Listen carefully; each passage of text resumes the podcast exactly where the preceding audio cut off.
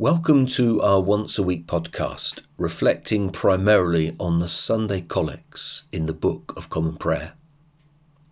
Today we reflect on the collect for the first Sunday after the Epiphany.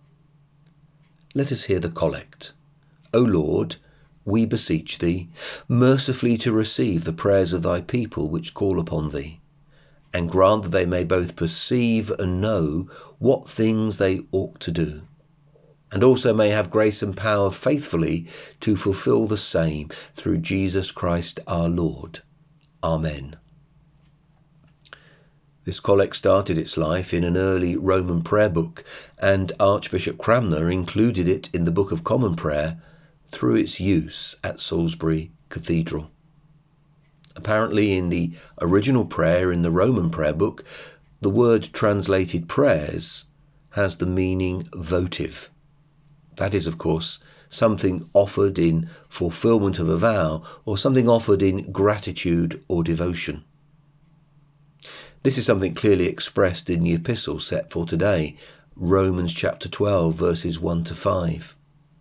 As verse 1 says, I appeal to you, therefore, brothers, by the mercies of God, to present your bodies as a living sacrifice, holy and acceptable to God, which is your spiritual worship.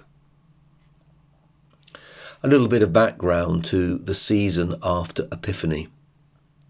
As you are aware, the church year revolves around two periods the Christmas period, Advent, Christmas, Epiphany, and the Easter period, Lent, Holy Week, Easter, Pentecost.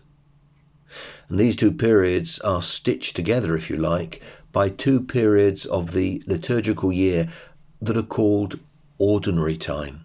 One is the season after Epiphany, that takes us up to the Easter period, and the other is the season after Trinity Sunday, that takes us up to the Christmas period. Ordinary time does not mean that it is an unimportant or boring period. According to one Anglican source, ordinary most likely means numbered because the Sundays of ordinary time are numbered.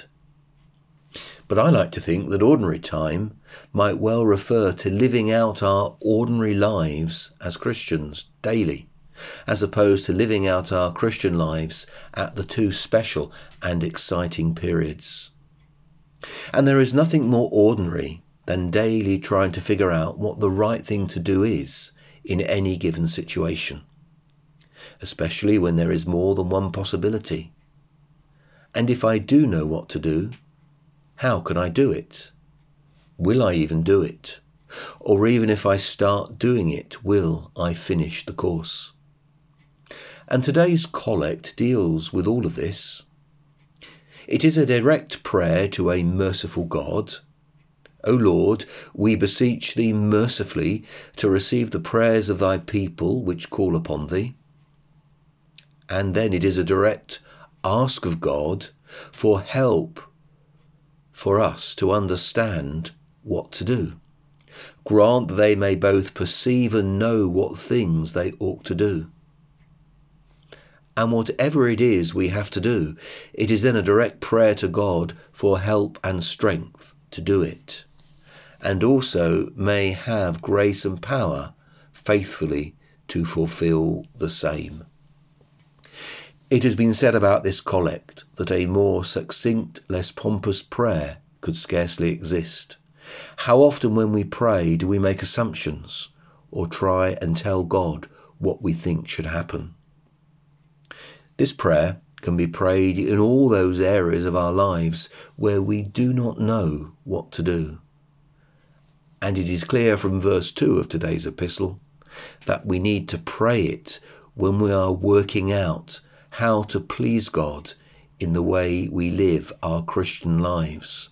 For we need to be able to, as the epistle says, discern what is the will of God, what is good and acceptable and perfect.